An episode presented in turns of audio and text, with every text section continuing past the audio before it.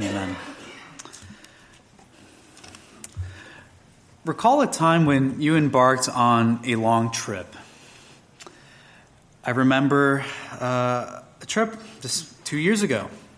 I drove uh, with a moving van and all my belongings from Michigan to this lovely state of California. Now, what was going through your mind when you made such a trip? Perhaps, boys and girls, what were you thinking? Maybe uh, on, a, on a trip across the country, perhaps even on the drive to church this morning. Was it something like, Where are we going? When will we get there? How much further? Well, in a, really, in a very real sense, I think the Christians in Rome are asking themselves similar questions at this point of Romans chapter 8. In the face of suffering, the groans, the pains that accompany living in a present evil age, the Christians in Rome must be asking, Where are we going? How much further? What is God's purpose in all of this? How is God able to save even me in the midst of unrelenting difficulties. Now, coming off the heels of verse 28, today's brief but powerful verses unpack the important answer to that question, those questions that the Christians in Rome were asking. And in our considering of this text this morning, we consider not only the importance of the meaning of our life, but we also find in this text the destiny of the Christian life. And so we'll, we'll look at our text this morning under three points. First, the purpose. Secondly, the reason. And then finally, the resemblance. So we have purpose, reason, and resemblance. And we'll begin with the purpose this morning. Now, it, it, it's hard not to incorporate verse 28 into today's text because verses 29 and 30 are building off of that. And just to read it briefly, here we have verse 28. And we know that for those who love God, all things together for good, for those who are called according to his purpose. Now, just briefly, there are two things that we need to keep in mind that will help us with the rest of our passage. First, it's the recipients. To whom does this verse belong to? Verse 28 and then also 29 and 30. Well, it is for those who belong to Christ. It's not to anyone else. We can't just apply this broadly to the world in general, but it is for those who are found particularly in our Lord Jesus Christ by faith. And then, secondly, it's the fact that there is indeed a purpose. There is a purpose in our lives. Whether we have a, a, a comfortable one or whether we have a life that is filled with many trials, with many difficulties, sources of suffering, there is a purpose. And what might we hear in our world today? If you speak to someone about the uh, various trials that you might be facing, whether it be medical, whether it be relational, spiritual, even, what might you hear? Well, you know, sometimes stuff just happens. That's just the way that life goes. We have to do the best that we can uh, to pick ourselves up by our bootstraps because sometimes there's just no hidden or deeper meaning behind some of these trials. Well, such a response, which many might be tempted to give in this world, responses like these are foreign to the scriptures. We do not suffer as those without hope. And we know that even in our trials, there is an underlying significance to it a spiritual significance. Stated forthrightly, God's purpose for those who suffer, for those who love Him, for those who walk by faith and not by sight, God's purpose for those believers is to be conformed, to be conformed to the image of Jesus Christ. This is true in the best of times, this is true in the worst of times, and everything in between. Now, in verses 29 and 30, we read of five acts, five works of God in the life of the believer. And in these five acts, what we find is the unfolding of this purpose, the purpose of conformity. And so let us begin. We begin with those whom he foreknew. What, God has purposed was not decided on a whim in the mind of God. In God's infinite wisdom, he knew beforehand a particular people. And this particular people, he predestined. But let's reflect on that word foreknew for just a bit longer. It is true that God knows beforehand all things that come to pass. And this includes our faith. He knows those who will believe. But I don't think that this is what Paul has in mind when he uses this word foreknew.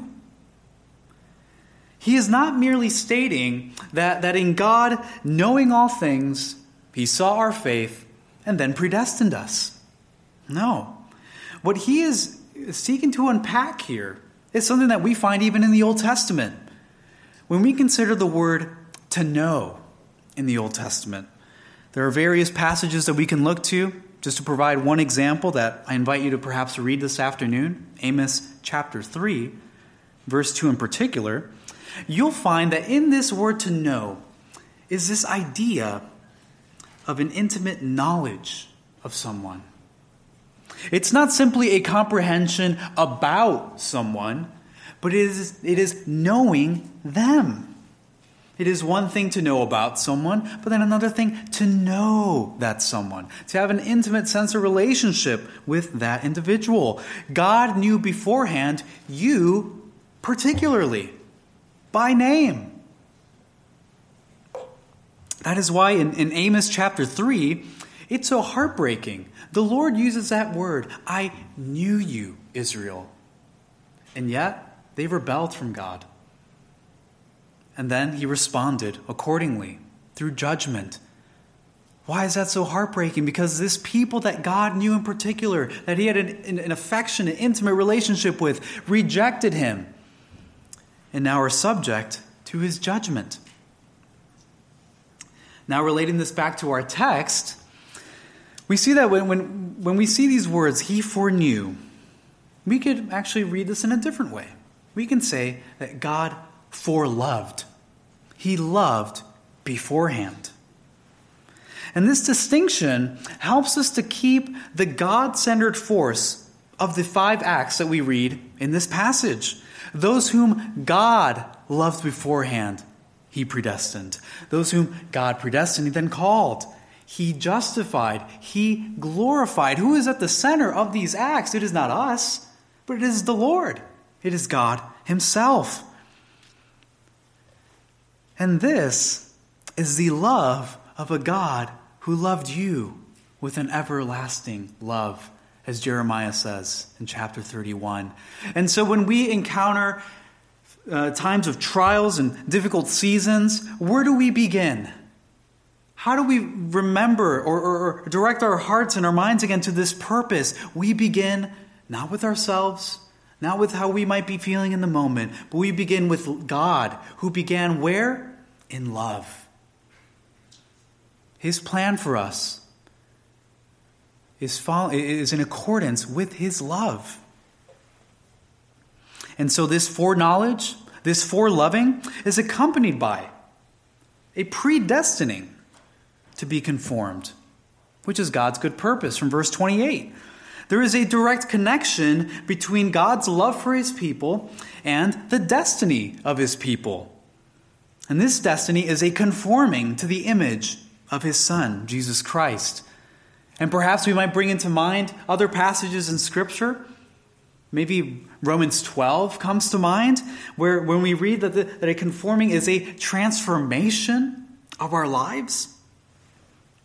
We also hear from Paul in 2 Corinthians chapter 3, verse 18. He writes, And we with unveiled face, beholding the glory of the Lord, are being transformed into the same image the image of Christ. God's predestining us is a confirmation that this will come to pass. How do we know that we will be conformed? Well, it's because it began long ago through God's predestining word. And we know that it'll come to completion because of whom we are found in, in Jesus Christ. That very image that we're being conformed to is to whom we belong. And so we'll return to the last half of verse 29 in, in a little while longer. But for now, let's continue to reflecting about how God works out his purpose of conformity. Now, in verse 29, the two acts of foreknowledge or foreloving and a predestining are things that occur outside of time. Okay? These are things that occur before the creation of the world. But the next three that Paul uh, uh, illustrates here take place temporally. It takes place here, in this world, in space and time. Now, these acts are not exhaustive of what the Lord does for us. For example, if you read the passage again, you won't find He sanctified us, though that's certainly the case. And sanctification is implicit here. But Paul is describing these acts as a summary of the Lord's salvific work. And so, what does he say here? Well, when he repeats the previous act, and then connects it to the next one, what is he saying? That these acts of God, that his work is intimately connected. Those whom God has predestined, these same people he also called. Effectually, without fail, to a relationship with his son. This language of calling is not a, a, general sense of calling. We certainly find that in the scriptures, where the good news is proclaimed to any and all who are able to hear. But this is a, a special, particular call where the Lord calls us to saving faith. In other letters, Paul uses the language of, of being called into the fellowship of Christ's sufferings. And this is something that Paul even talks about earlier in chapter 8 in our letter this morning. Now, the, the shorter catechism can be quite helpful for us as we think about what we mean when we say call. What does it mean that God called us? Shorter Catechism question and answer 30 asks How does the Spirit apply to us the benefits purchased by Christ? And it answers The Spirit applies to us the benefits or the redemption purchased by Christ by working faith in us and thereby uniting us to Christ in our effectual calling. And you continue reading the Catechism to see that effectual calling is vital to us receiving what we hear about in Romans 8:30. We need to be called in order to receive these benefits. In C.S. Lewis's book, The Magician's Nephew, I think there is a rather powerful climax in that story. Where Aslan, he begins to create the world uh, that we would later know as Narnia. And yet he calls a particular person. And here's what Lewis writes Aslan threw up his shaggy head, opened his mouth, and uttered a long single note, not very loud, but with power. Polly's heart jumped in her body when she heard it. She felt sure that it was a call, and that anyone who heard that call would want to obey it, and what's more, would be able to obey it, however many worlds and ages lay between. What a powerful illustration of the effectual call that the Lord bestowed on us. So we are called into a relationship, into fellowship with Christ. And in this relationship by which we cling to Christ in faith, God also declares us to be legally in the right before his holy throne. He also justified, we find in our passage.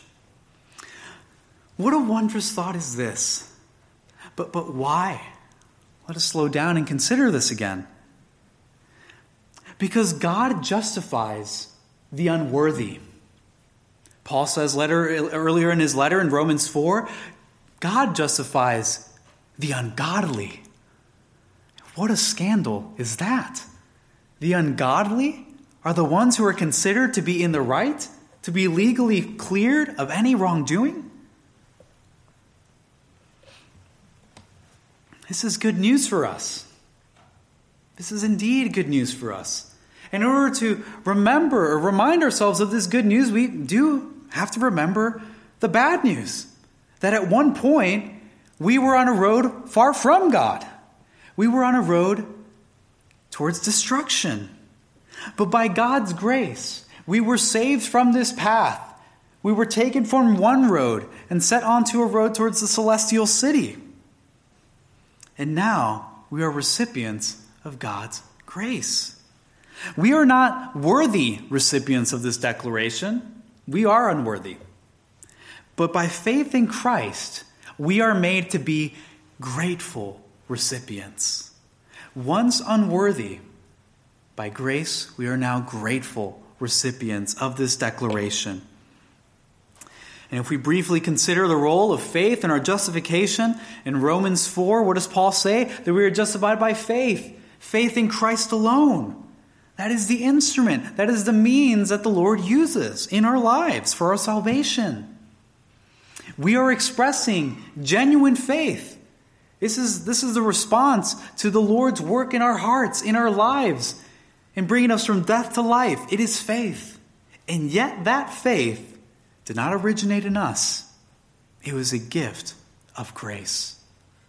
And so, even this declaration here, justification that comes by our faith, comes from God.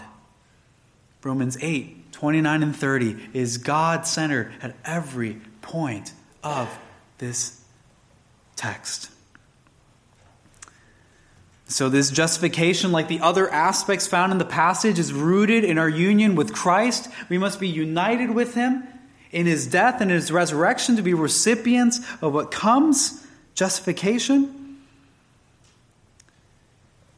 and also what follows. What does He say in our text? Those whom He justified, He also glorified. This is the fifth and final act of God. In, in, according to this text here, God glorifies those whom he justified.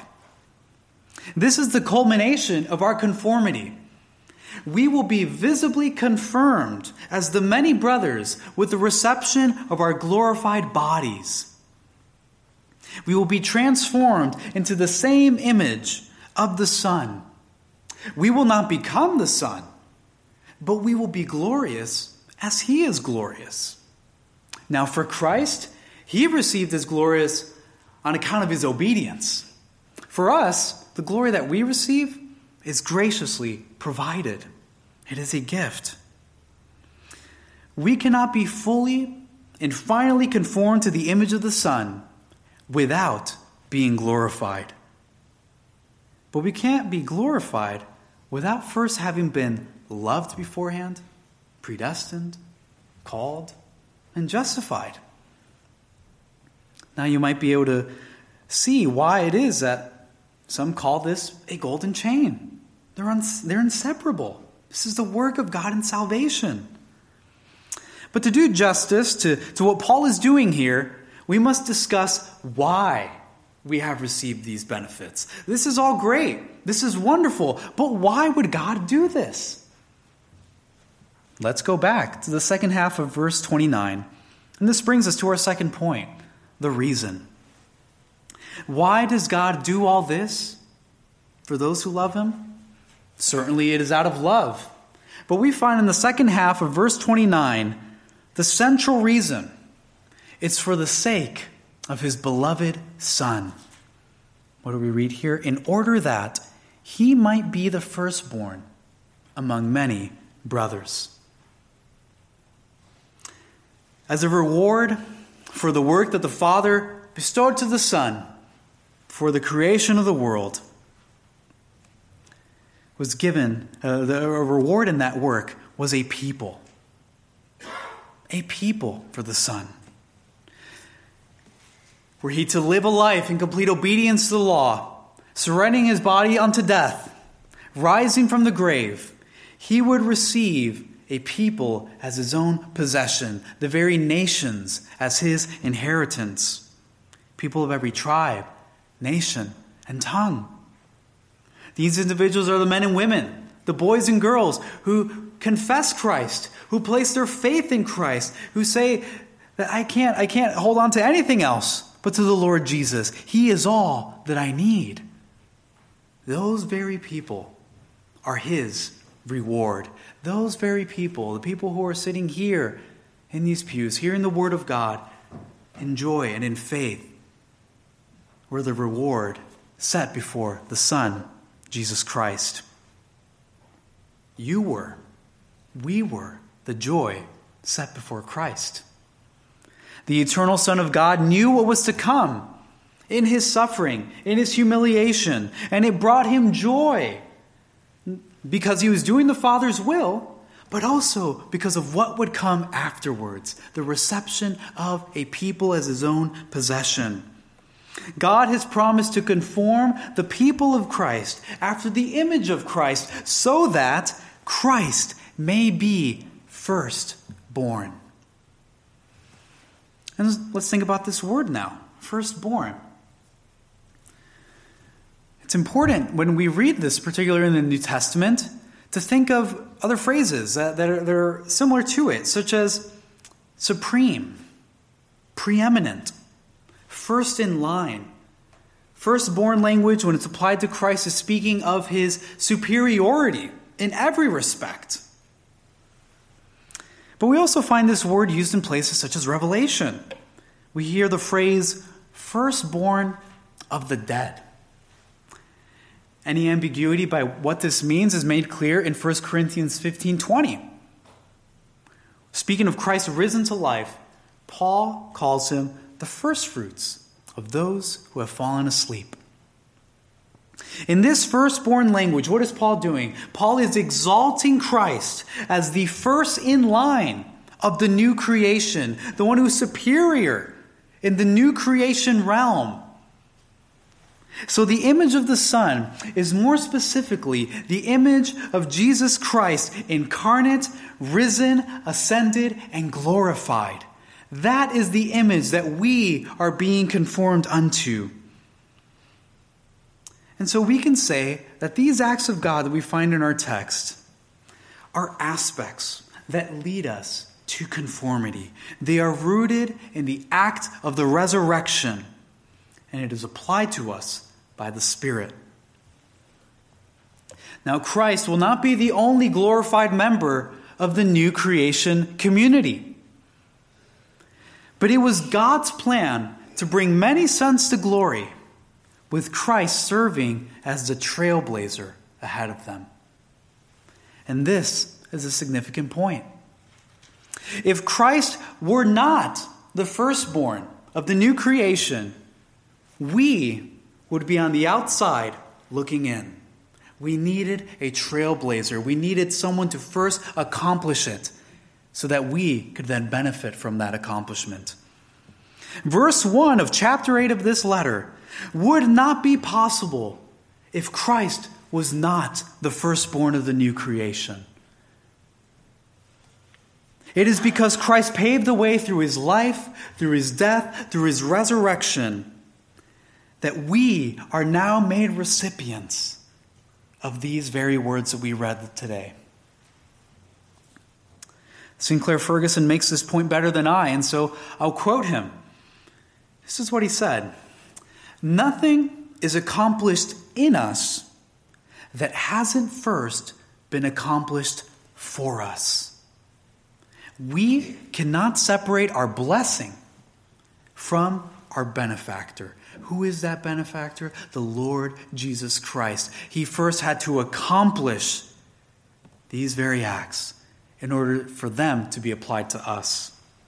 And so let's consider what, what did he apply for us? How has it been manifested in himself? Just briefly. In his resurrection, Jesus was declared to be just. 1 Timothy 3:16. He was vindicated by the Spirit. The resurrection is the public declaration that Christ did no wrong. He is in right standing before his Father. Also relevant in the context of chapter 8 of Romans, Christ was declared to be the Son of God in his resurrection. Romans 1 4. And Christ was also glorified in his resurrection. Philippians 3. This is what Christ accomplished for us by his atoning death and his resurrection. And in our union with Christ, what was true for him to be vindicated, to be considered a son, and also be glorified becomes true for us. We are justified, we are adopted, we are glorified. And that brings us to our final point this morning the resemblance. You may have had this experience looking at old baby pictures of yourself or your children, family members. And I think something that, that, that gives us great joy in, in these exercises, just taking a look through old scrapbooks, old family photos, is seeing how, how much we looked like our parents, our grandparents, other family members, perhaps seeing how siblings looked a lot like each other when they were young and then they looked like mom or dad. This also happens when we see people after a very long time. What might we hear? Wow, you look just like fill in the blank your mom, your dad, a brother. Well, having considered God's good purpose for us in the midst of suffering, in the midst of trials and temptations, and living in this present evil age, we have come to this moment the moment where we can see by faith our family resemblance, our spiritual family resemblance. Being united to Christ, receiving the benefits that He accomplished for us, the Holy Spirit applying them to us, we can thus say to one another, Wow, you look just like your elder brother, Jesus Christ. Yeah, physically you might look the same. Nothing's really changed there. But spiritually, inwardly, you have been and are being transformed. You are not the same today than you were then. And the evidence of that transformation cannot be contained. It's an inward transformation that finds its way outward in works of love, of faith, and works of service to the Lord and to His church.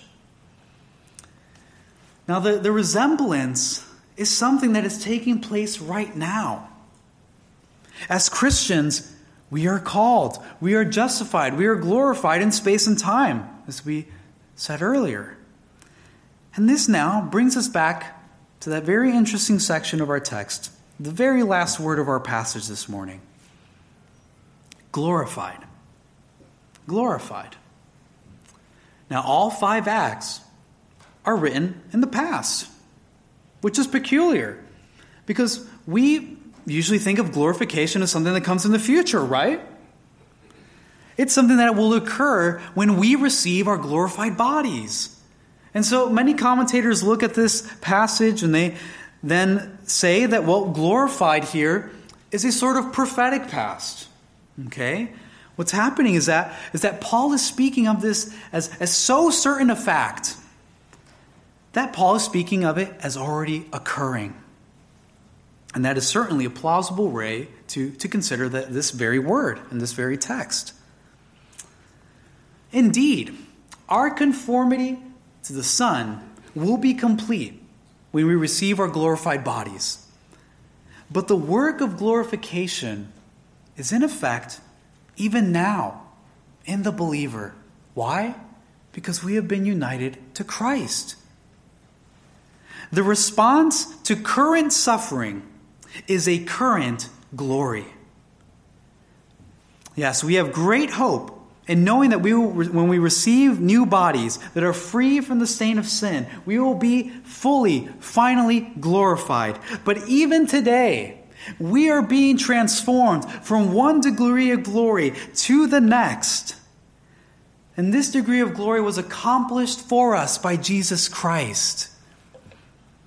The Dutch theologian Herman Bavinck, reflecting on this very word in Romans 8:30, wrote the following: "This word glorified does not refer only to the glorification that awaits us upon death, but also to the renewal of the image by the Holy Spirit, already experienced on earth and fully unfolded at the resurrection. What is he saying? That glorification is beginning now in the way that we are being inwardly transformed, and then it is finally completed when we receive our glorified bodies. But this glorification is at work in the believer now. We are being glorified.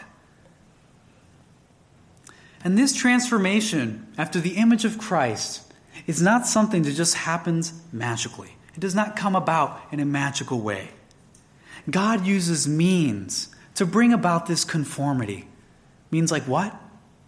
Like His holy word.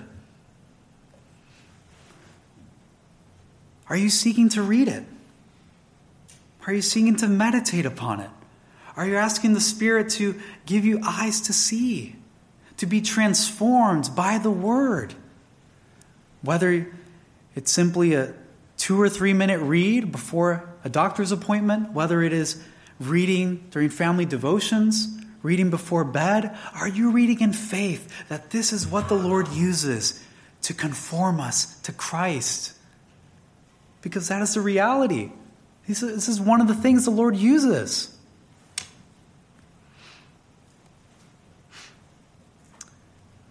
And as we reflect upon this work, this work of salvation that's taking place in our hearts, what might we see? What might we see around each other? Well, deeds of faith. Something as simple as Perhaps inviting visitors for a meal, inviting brothers and sisters in the Lord to go out to eat sometime. When seeing someone who is in need, asking them how you might be able to serve them, and being persistent in asking them how you might serve them. Those are just a few evidences, but there are many as to how the Lord is conforming us to our Lord Jesus Christ, who came what? not to, not to be served, but to serve. In small ways, we can see the, transform, the transformation to the image of the Son. But to close this morning, let's return to the question that we were considering at the beginning of our time. In the face of suffering, in the face of difficulties, the infirmities of the flesh, the afflictions from the world, the afflictions from the devil. Where is the Lord in all this? Where are we going? These seasons of suffering in your life are not seasons where the Lord has left you out to dry. The Lord, the Lord is with you even in those moments. We have a God who is willing and who is able to save you. And those difficulties are actually being used by the Lord to conform you to the image of the Son. Even those difficulties are being used for your salvation in Jesus Christ. That is God's purpose for you. That is God's purpose for us. And so we don't sell God's purposes short. Perhaps you know of other churches, of some so called preachers. Perhaps maybe friends and family have been influenced by such individuals who say, oh, well, God's good things, his purposes, are material. What does he want for the believer? Well, he wants us to increase in material wealth. Perhaps others might say, well, God's good purpose, the good things He has in store for believers, would be good health. Perhaps it's a good job. Those are good gifts from the Lord. But those things are not the purpose that God has in store for us. Those are good gifts. But His purpose is even greater than the things that we can see, the things that we have in this world. His purpose is heavenward it is glorification, conformity to the image of the Son. And so we thank God for when we are blessed, whether materially, materially, whether with good health, with good relationships, with good jobs. That is wonderful. But don't lose sight of what is the, the eternal destiny of the people of God communion, union with God, the Father, the Son, and the Holy Spirit. His purpose is conformity. Allow that to comfort you this morning. Have you dealt with lifelong illness? Bring your sorrows, bring your pain before the Lord. In times of prayer, ask others to pray along with you. Ask Him to open your eyes to see that even this is being used for your good. Are you a single man or woman discouraged in the season of life? It seems like perhaps all of your friends are getting married, they're starting families. Come to the Lord. Come to Him in prayer. Help, uh, get, help uh, ask Him to help you to see that even in the season of life, the Lord is doing something marvelous, doing something wonderful in conforming you to Christ. And what you'll find is an elder brother who loves you, the Lord Jesus Christ. And Lord willing, brothers and sisters who love you and want to serve alongside of you. This world presents us with so much confusion, so many ideas about how to deal with the sufferings of this world, the confusions of life. They will not give you an everlasting peace. But the Word of God, in particular, verses 29 and 30, will give you the peace that you so desire. And it is found in our Lord Jesus Christ. And so, if this morning you are found maybe on the outside looking in, you have heard of Jesus, you know of what he's done, but you have yet to place your trust in him. Sure, Jesus died, but you're not saying yet that Jesus died for me. Today is the day of salvation. Today, this purpose that we've spoken about can be your purpose. Come to the Lord. Come to Him in repentance and in faith. And in Christ, you will find what you couldn't gain for yourself eternal life. In Christ, you will find what you couldn't gain for yourself peace with God. So I encourage you, if that is where you are this morning, Speak with one of the elders. They would love to have these sorts of conversations with you. Speak to one of these lovely brothers and sisters here that know the Lord. They would love to have that conversation with you. The purpose of conformity can be your purpose of conformity. And to close, brothers and sisters, God desires for you to look like Jesus. That is our purpose. Let us strive to live in light of this truth.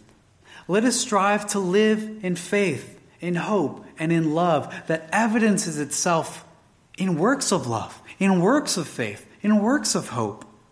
So that when we have run our course, when we are nearing the end of our days, we can look to one another and encourage one another by saying, Wow, you look just like your elder brother, Jesus Christ. And we will say those words knowing that the best is yet to come.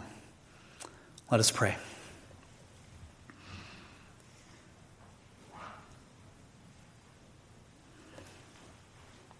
Father, we are grateful for this wondrous work of salvation. A work of salvation that began long ago that will come to completion at some point in the future, but that revolves all around the glory of your Son, the Lord Jesus Christ, who is risen, who is ascended, and who is glorified. We thank you that in your marvelous love, you have saw fit to conform us, not after the ways of this world, but after your beloved Son. We thank you for that wonderful display of love of faithfulness, that that work that has been begun will certainly come to completion. Encourage those who are of a low and contrite heart. Stir those on who have continued running the race so faithfully over the years.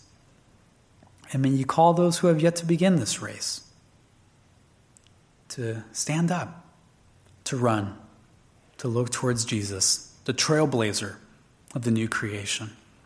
It's in Christ's name that we pray. Amen.